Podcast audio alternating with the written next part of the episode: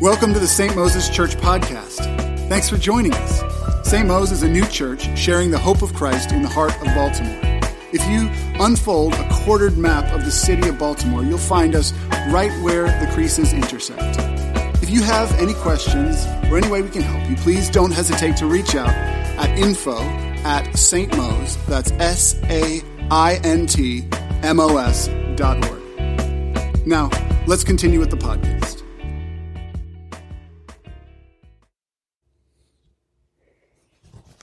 This morning's teaching text comes from Jonah chapter two, and this is reading from the N L T. I'll read it, and then we'll pray, and then we'll get down to work. Then Jonah prayed to the Lord his God from inside the fish. He said, I cried out to the Lord in my great trouble, and he answered me. I called to you from the land of the dead, and you, Lord, heard me. You threw me into the ocean depths, and I sank down to the heart of the sea. The mighty waters engulfed me. I was buried beneath your wild and stormy waves. Then I said, O Lord, you have driven me from your presence. Yet I will look once more toward your holy temple. I sank beneath the waves, and the waters closed over me. Seaweed wrapped itself around my head. I sank down to the very roots of the mountains. I was imprisoned in the earth, whose gates lock shut forever. But you, O Lord my God, snatched me from the jaws of death. As my life was slipping away, I remembered the Lord, and my earnest prayer went out to you in your holy temple. Those who worship false gods turn their backs on all God's mercies, but I will offer sacrifices to you with songs of praise, and I will fulfill all my vows, for my salvation comes from the Lord alone. Then the Lord ordered the fish to spit Jonah out onto the beach. I'm going to pray for us, and my praying now is just, uh, I believe it's a rational outgrowth of my belief that God exists and that God inspired these ancient words to be written. And if, if both of those two things are true, then it seems like it only makes sense to ask for his help, for us to get our heads into this uh, ancient text and for us to get our hearts submitted to this ancient text so that it has the authority in our life that it has in reality, so that we are changed from the inside out, becoming more like Jesus. So that's the end to which I'm praying. Father, we just ask that your Spirit, who we believe is already here among us, that you would uh, guide our minds, uh, enliven our imaginations, stir our hearts to enter this ancient word, and help us to submit our lives to it. Would you help us to see the world differently, to behave in the world differently as a result of encountering you in your word this morning, we pray. Amen. Before Baltimore City, our city was known for The Wire. Before it was known for season one of Serial, the podcast, if you don't know, the podcast that made podcasts a thing. Before it was known for Super Bowl thirty-seven. You'll remember when the Ravens beat the forty-niners. Yes, I wish Pastor Sam were here to rub that in. Before, Baltimore was known for Babe Ruth playing in the old stadium one block south of where you're sitting. Before all of those things, Baltimore was known for the Star-Spangled Banner. You might know the story. Francis Scott Key, a little bit like Jonah, was beneath deck on a ship in the middle of chaos. Key uh, was not in a storm like Jonah was. Key was in the middle of a battle. And as he was there beneath deck, a prisoner on a British gunboat, watching the cannon pummel the little sod and brick battlements at Fort McHenry, I can imagine that, like Jonah, he probably thought, I am going to die. So when, as the song says, through the rocket's red glare, through the bombs bursting in air, he saw that the flag was still there. It gave him hope. It gave him a sense of deliverance, a sense of rescue. And so he penned a song of gratitude, a song about rescue. Or so the story goes. And in a sense, chapter two of Jonah is like that because it is a song of rescue. And this is a, a refrain, a deliverance song uh, that builds not only inside of the four chapters of this little narrative, Jonah, but it swings up to a great crescendo through the pages of all of the Bible, crescendoing in the life, death, and resurrection of Jesus, a builder and wandering rabbi from the backwater of Galilee. The chapter uh, of our teaching text this morning begins with one verse in prose. It says, "Then Jonah prayed to the Lord his God from inside the fish, saying," and then it launches into a song. So if we were reading this in Hebrew, our uh, our minds would automatically discern a genre shift from prose into song, from prose into poetry. And so if you are uh, looking at a Bible in your laps or on your phones, you'll see the text is laid out in stanzas as a way of signaling that shift to us. In fact, if you were to just take our reading this morning out of context and to think it were a psalm, you wouldn't be far wrong, because in fact it, it sort of contains little uh, excerpts of psalms, and it uh, in whole looks quite like a psalm. The punchline of this rescue song comes in verse nine, where Jonah says, "For my salvation comes from the Lord," that's the, the name Yahweh, "alone." And if you were here last week, this statement won't surprise you, because the narrative has been nudging us in this direction all along. Although Jonah is a prophet of Yahweh, a prophet of the one true God of the Bible, he has uh, been rejecting God's voice and running the other way. And so we saw this storm, and we saw that the sailors in chapter one, verse five, cried out to their various gods, and they were met with silence. And then as the story progressed, we saw that they began to shift their faith and their allegiance toward the one true God of the Bible, Jonah's God, so that at the end of chapter one, they were offering him worship. So this won't surprise us when chapter two, verse nine says, "Salvation comes from the one true God alone." You can think of it this way, uh, all of the miniature peril and deliverance stories that are sprinkled through the pages of the Bible, especially in kids' Bibles, like we talked about last week, Daniel in the lion's den, uh, David and Goliath, each one of these stories is at pains to tell us, no, no matter what intermediate causes are in effect, ultimately, the Lord alone, Yahweh alone, the one true God of the Bible, is the ultimate source of rescue. God alone saves. Still more pointedly, if we were reading chapter two, verse nine in Hebrew, we'd see that when Jonah sings, "My salvation comes from Yahweh," the, the word for salvation there is the word Yeshua, which you might already know is just the Hebrew form of Jesus. It's almost like this little four-chapter story tucked away in the book of the Twelve is setting us up for hundreds of years later, when the four gospel writers are in effect going to ask the question, so, so you're looking for the salvation that comes from God alone? You're looking for the rescue that comes from God alone? Well, well let me introduce you to him. Yeshua is his name.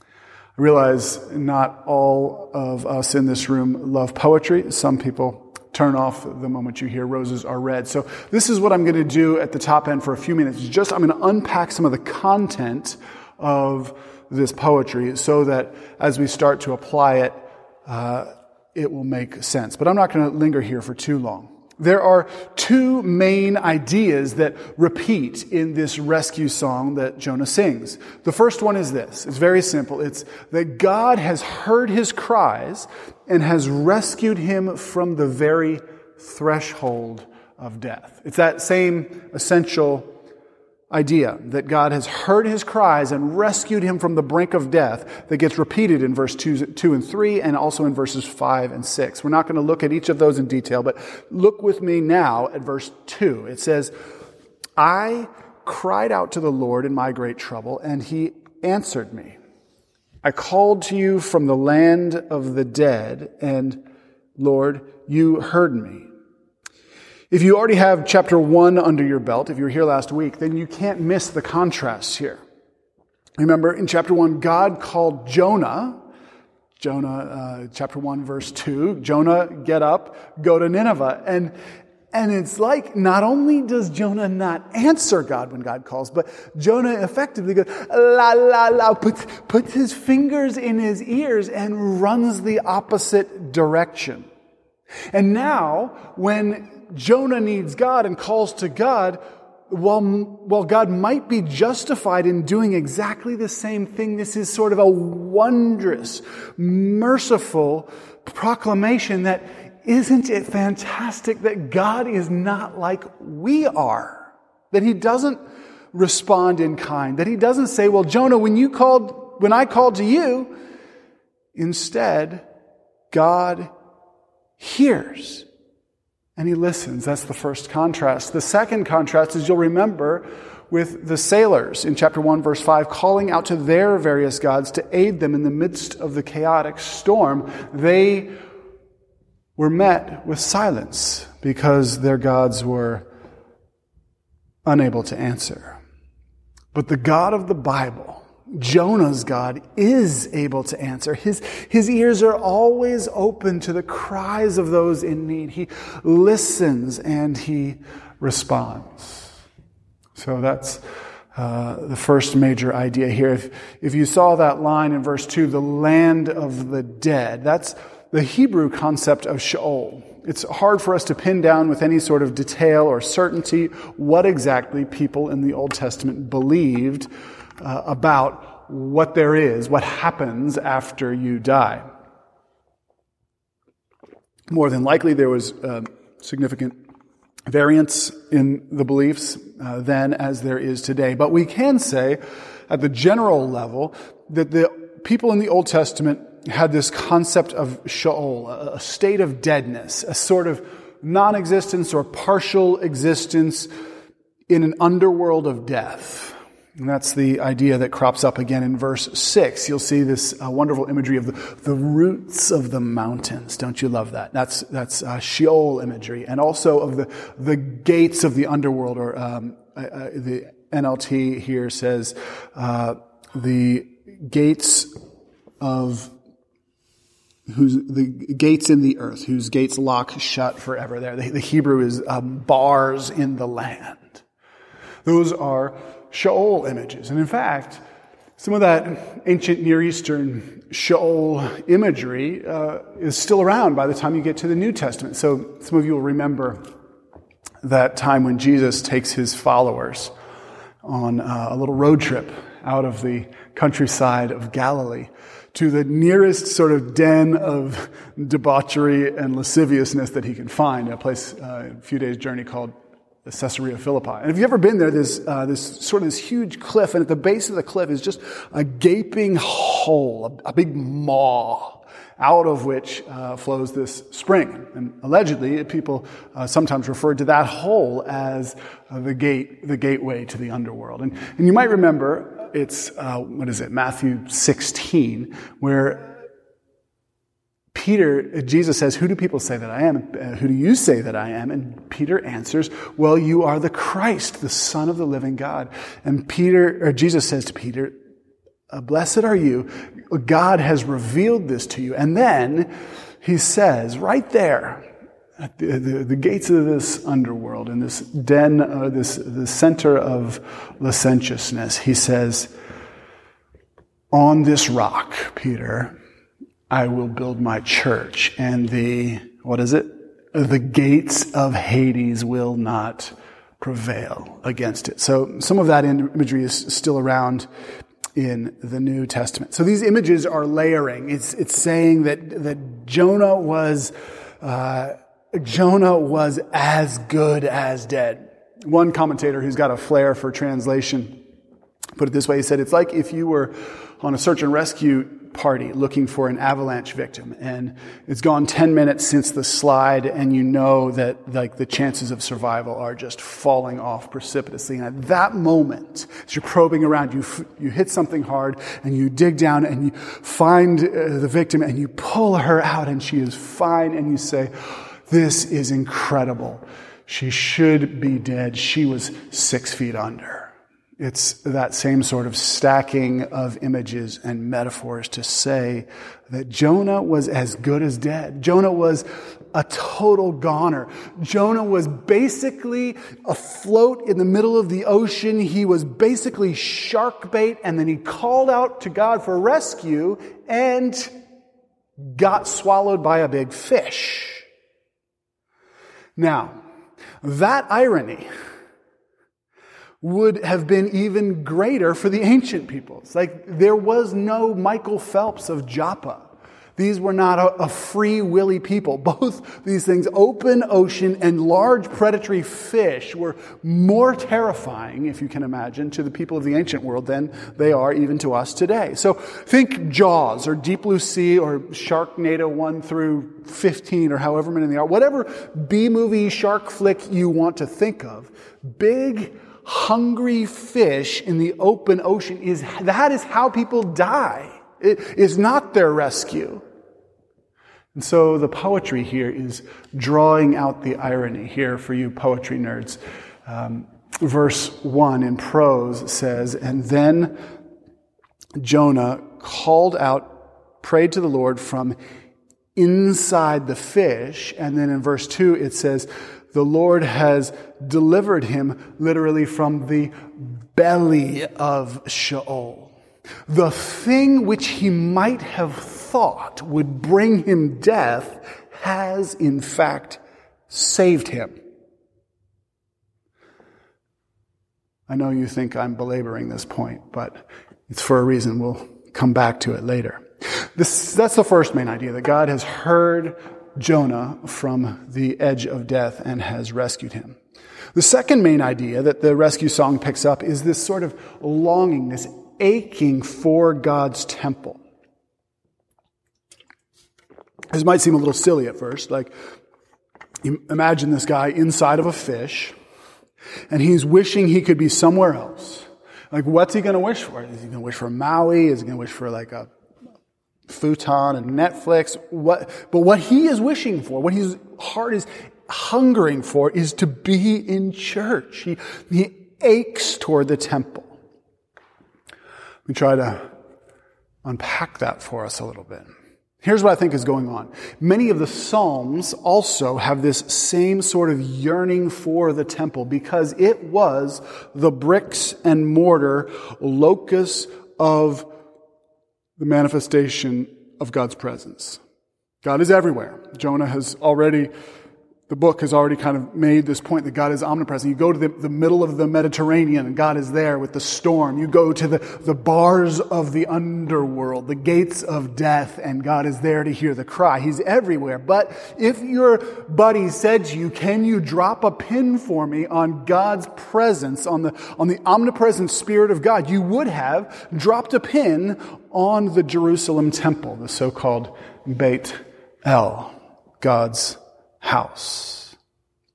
And this yearning for the focal point of God's presence and life with him in his temple became especially poignant during the self-reflection. Remember last week we talked about parables and mirrors and, and self-examination and self-reflection. It became especially poignant during the self-reflection that God's people did when they were in exile in Babylon.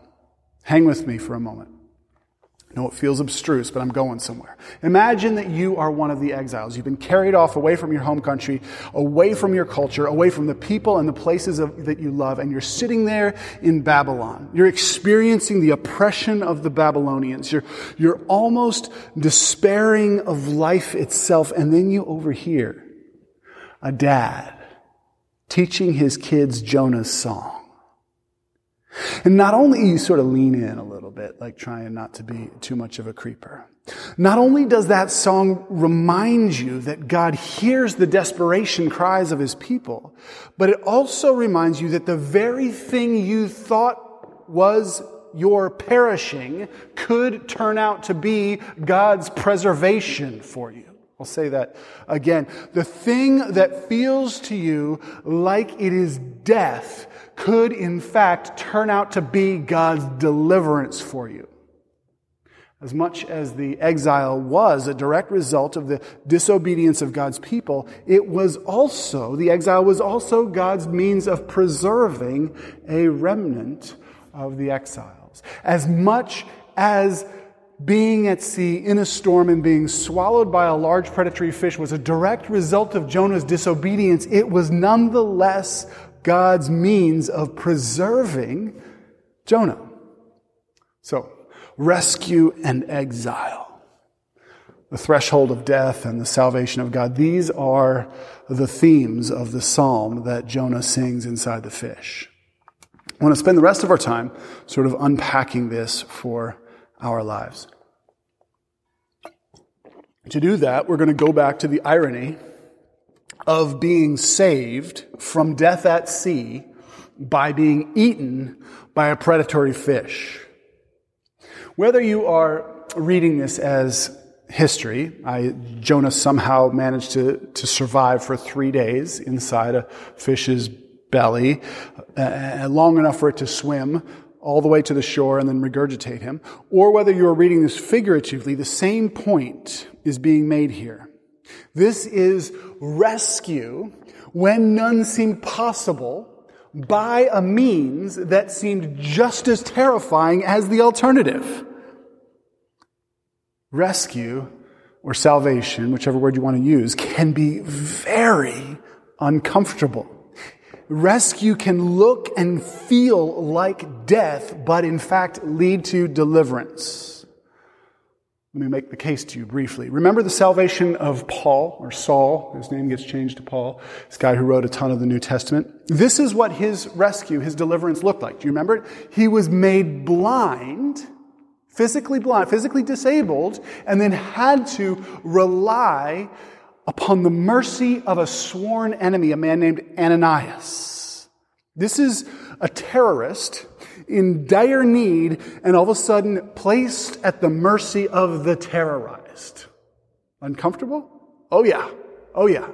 Dangerous? Yeah, sure, sure. Is this the pathway of Paul's salvation? Beyond question. Or think of David's rescue. As David, all those years, was being preserved from the hatred of Saul, different Saul. Do you remember how it happened? David's preservation looked like the discomfort of daily giving up his ambition for the throne for himself and of daily cultivating pre- uh, uh, patience that although it had been promised to him, that time was not yet here. And it looked like the danger of hiding out in caves and wadis. And it, it looked like the humiliation of drooling on his beard so that the enemies among whom he was hiding would figure that he was harmless because he was crazy. That's what preservation looked like for David. That was that was deliverance for David. This is more than a, an anecdotal sampling. This is typical of salvation in the Bible. In, in the Exodus, which was the paradigm of God's salvation prior to Jesus, it was terrifying enemy armies in front, and it was unswimmable seas behind. It was, think of Naaman, the Assyrian. For him, salvation from his leprosy was the humiliation of going to the land of the occupied, of requesting their help, of being unable to pay for it or not allowed to pay for it, and then of having to plunge in the stinking muck of an inferior river. Rescue can be very uncomfortable. It's always humbling, and it frequently comes at us like death itself. Of course, when the Bible uses the word salvation or rescue, it can mean different things. Most often, when we use the word salvation in Protestant church circles, we're meaning justification. Because of Jesus' perfect sacrifice on the cross, anyone, any of us who call out to him for salvation, who trust in him, who lean the weight of our lives on him, will be declared justified by God. No condemnation. Instantaneous deliverance because of Jesus. Somebody could say hallelujah, but, but if you stop to think about it, that salvation, that justification comes through death. It's Jesus' death in our place. And it takes a humbling of our hearts to confess our guilt, to acknowledge our need that, like Jonah, we are powerless, powerless to save ourselves and to lean on God for rescue. So justification, while it is the most glorious thing, it nonetheless comes through death and discomfort.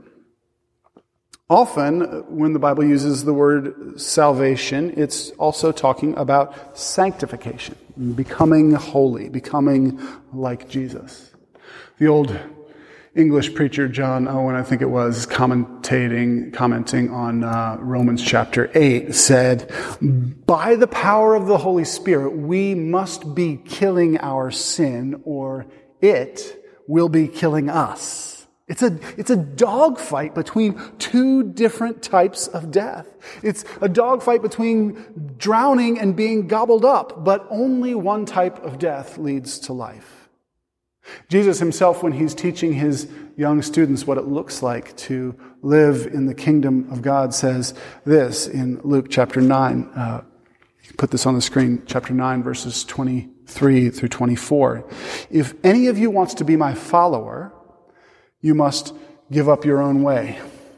Take up your cross daily and follow me. If you try to hang on to your life, you will lose it. But if you give up your life for my sake, you will save it." Our sanctification also comes through a sort of death, a, a death to self, death to sin, death to all those false gods that the sailors had and that we have, that clamor and advertise for our trust and allegiance, but that cannot ultimately give us life. Let's pause. I'm not drawing this out just to make sort of a tidy theological connection for you. I'm drawing this out because if we don't realize that our very salvation is uncomfortable, then we're likely to do everything in our power to avoid it. I'll say that again. I'm drawing this out because if we don't realize that our salvation is uncomfortable, then we're likely to do everything in our power to avoid it. I would never choose to be swallowed alive unless it were the only thing that could save me. Could it be that there are parts of your life where the Spirit of God is at work, but it's so deeply uncomfortable that you just shut it down, numb it out, or head the other direction? Are there maybe things in our lives that we need to die to in order to receive life back in its place from the hand of Jesus? Or maybe for some of us, we're just terrified by the prospect of trusting Jesus in the first place. In our cultural moment, the name of Jesus, the concept of Yeshua through God alone, salvation through Yahweh alone, is, is so enmeshed with all the hurt that's been caused by people brandishing the Bible that it feels like to trust him, to lean the weight of your life on him, feels like rappelling over a cliff edge. Like you can barely trust that if you put all your weight on this rope, it will hold you because all you've known is standing on your own two feet. Faith is humbling. It's a sort of death to self, but it's the only way to be rescued. That might take a little bit more thinking about this week. My guess is if something is stirring in your heart or mind, and probably the next thing that's going to stir in your heart or mind is going to try to distract you from this. So it might be set a reminder on your phone or just carve out some time this afternoon or later this week to intentionally think about the discomfort of rescue and whether there might be some ways that you are avoiding it in your life. The last thing I want to do together is to notice the location of this song of rescue in the larger sweep of Jonah's story. There are four chapters. This is chapter two. Chapter two out of four. Think about your classic Disney or Pixar movie. Where in the storyline does the rescue occur? Normally near the end, right?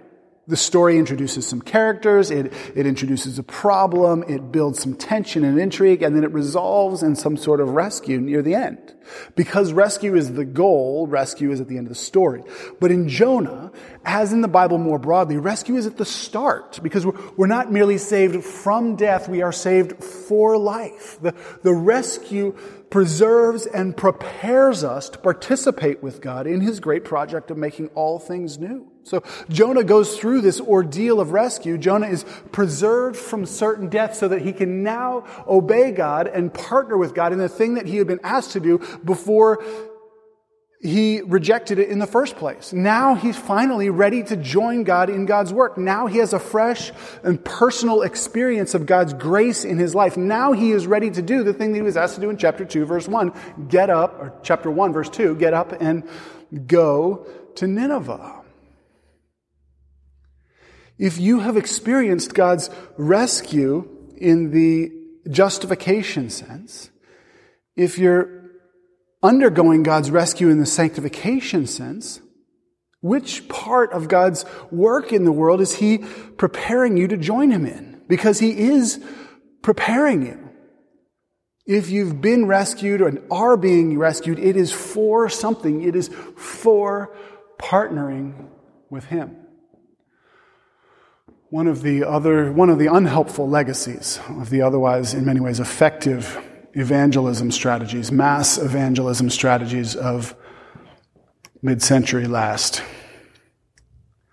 is that it effectively gives us a bus ticket conception of salvation. If I pray a certain prayer, I get a bus ticket to heaven that I put in my pocket, and then the rest of my life is lived as it would have been anyway, until the moment of my death when I get out this bus ticket that I hope takes me to heaven. And if that is our view of salvation, then it robs us of any sense of preservation and of formation through our salvation for participation with God in his mission.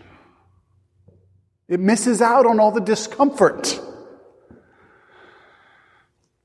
And one of the ways I see God's grace to us right now is that there is almost unavoidable discomfort in your lives. Pandemic, racial injustice, ruptured personal relationships, broken health, job loss, all of these things.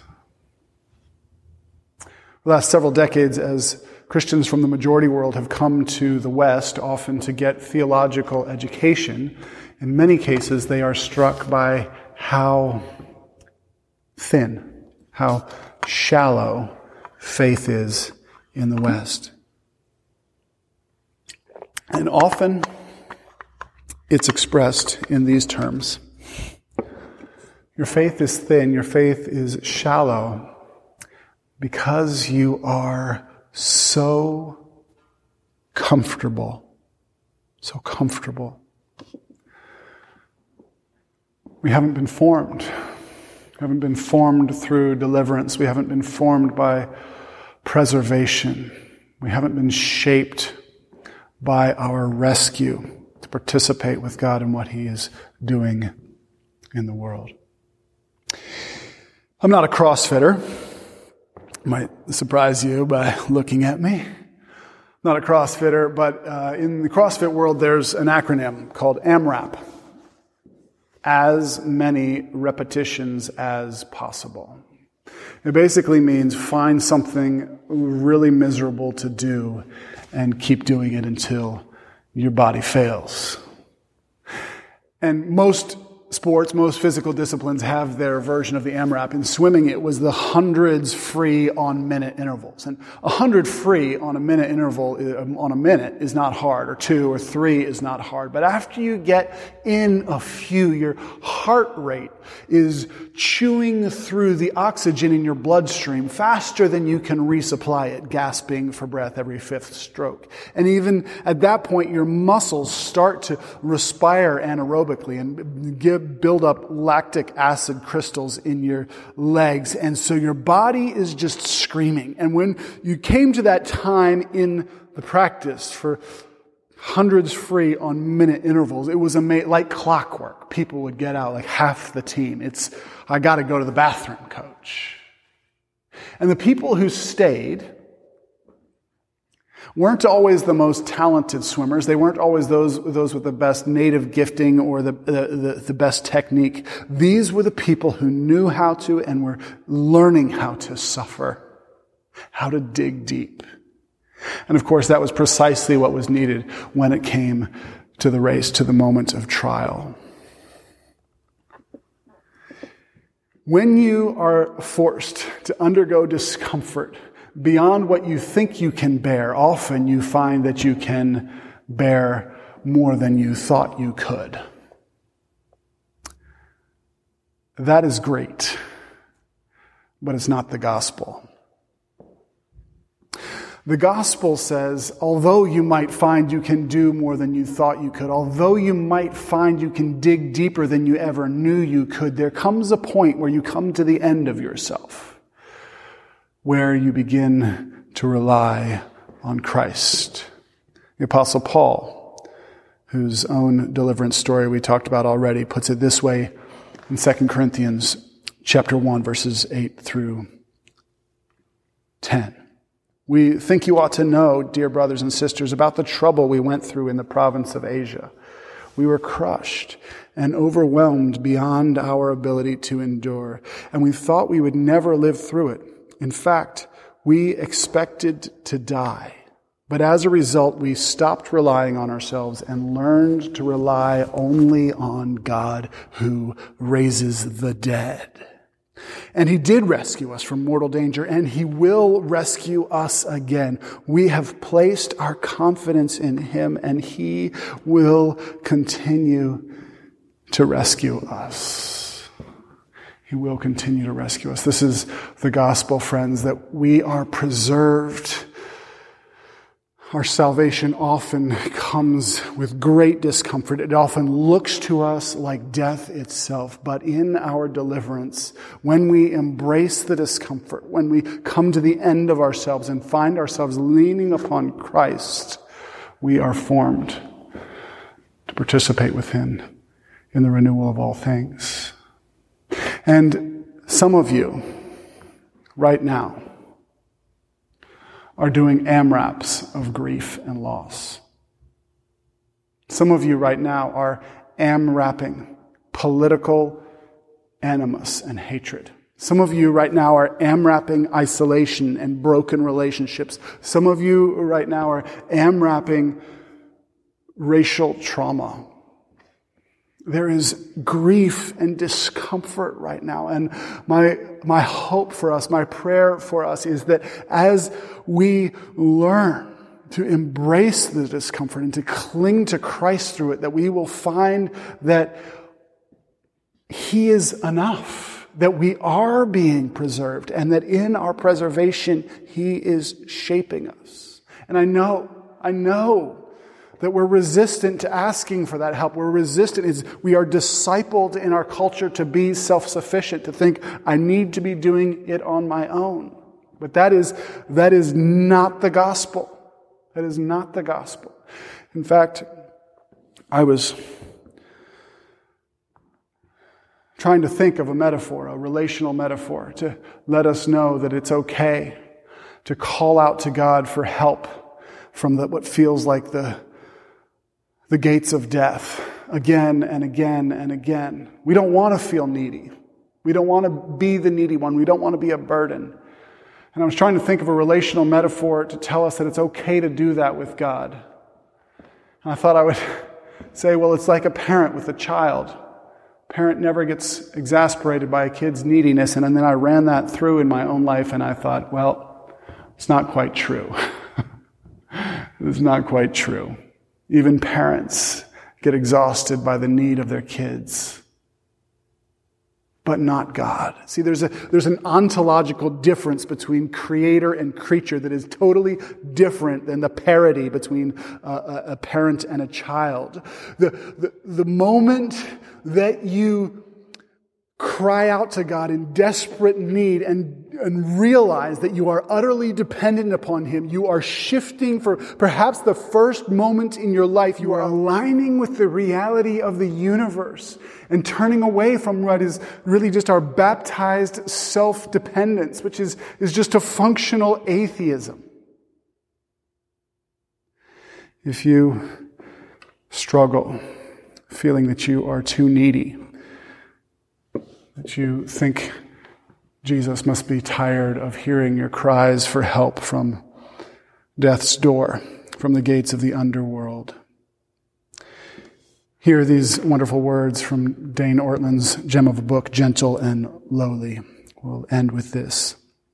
He writes, Jesus does not get flustered or frustrated when we come to Him for fresh forgiveness, for renewed pardon, with distress and need and emptiness. That's the whole point. It's what He came to heal. He went down into the horror of death and plunged out through the other side in order to provide a limitless supply of mercy and grace to His people. When you come to Christ for mercy and love and help in your anguish and perplexity and sinfulness, you are going with the flow of His own deepest wishes, not against them. End quote. Oh, Saint Moses, that we would learn in the midst of our discomfort to lean upon God for our deliverance, that in our preservation we would realize that He is shaping us, He is forming us, He is rescuing us so that we could participate with Him in His great mission in the world, the renewal of all things. Let me pray for us.